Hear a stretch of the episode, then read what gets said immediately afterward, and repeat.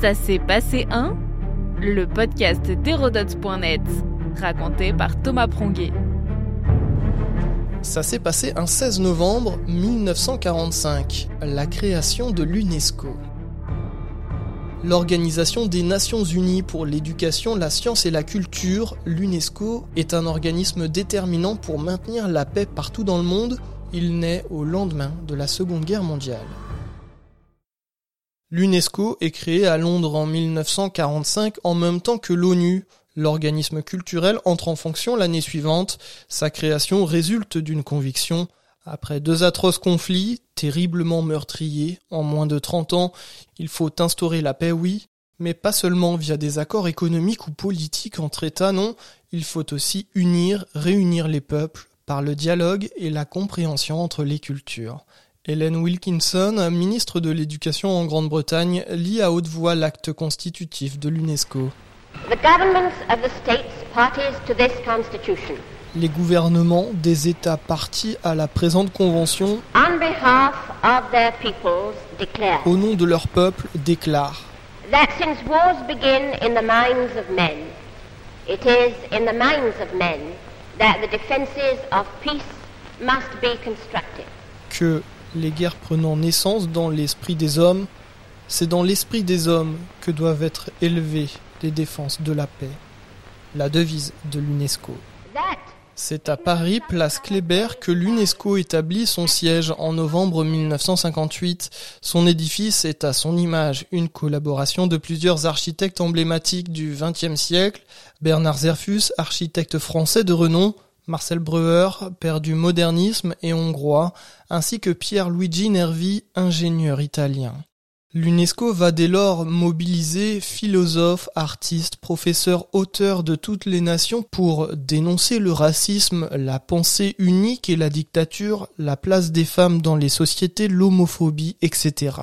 Dans ce sens, elle parvient à des avancées et adopte le programme sur l'homme et la biosphère en 1971 pour concilier développement humain et protection de la nature. Euh, bien sûr, l'UNESCO est connue pour sa protection des monuments, des sites majestueux.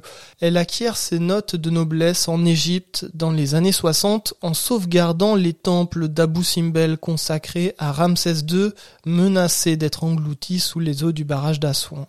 André Malraux, ministre d'État chargé des Affaires culturelles, lance un appel à sauver les monuments de Nubie à tous les pays membres de l'UNESCO. Puissions-nous n'avoir pas à choisir, avez-vous dit tout à l'heure, entre les effigies de Porphyre et les vivants? Pour la première fois, vous proposez de mettre au service des effigies, pour les sauver, les immenses moyens que l'on avait mis jusqu'ici qu'au service des vivants. Peut-être parce que la survie des effigies est devenue pour nous une forme de la vie.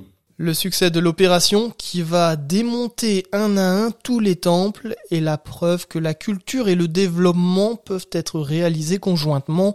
C'est aussi le premier acte d'ampleur de l'UNESCO mobilisant plusieurs pays en pleine guerre froide. Il s'ensuit en 1972 l'instauration d'une liste du patrimoine mondial de l'UNESCO, vous la connaissez, puis à l'inverse une convention pour la sauvegarde du patrimoine culturel immatériel créée en 2003 et qui a par exemple inscrit la baguette de pain au patrimoine mondial immatériel de l'UNESCO fin 2022. Pour le patrimoine mondial, la liste de l'UNESCO comporte actuellement 1121 biens inscrits à travers 161 États. Il s'agit ainsi d'un véritable succès car le cahier des charges pour inscrire un monument est très lourd et il engage les pays dans la préservation de leur patrimoine. L'organisme ne donne en effet aucun budget pour les sites classés, toutefois avec ce classement, leur influence augmente, signe de retombées économiques. L'instance internationale est présente aussi dans la science et la recherche. Elle veille aux principes universels de l'éthique des sciences et du génome. C'est elle qui a donné naissance au CERN, l'Organisation européenne pour la recherche nucléaire en Suisse, ou son petit frère, le Sésame en Jordanie, un centre de recherche dernier cri autour de la physique des particules. Par la science, l'organisation internationale tente aussi de pallier aux risques naturels en créant un outil d'alerte mondial contre les tsunamis. Aujourd'hui, l'UNESCO continue de veiller à la paix à travers l'éducation, la science et la culture. 204 pays partagent ce souhait en tant qu'État membre et membre associé.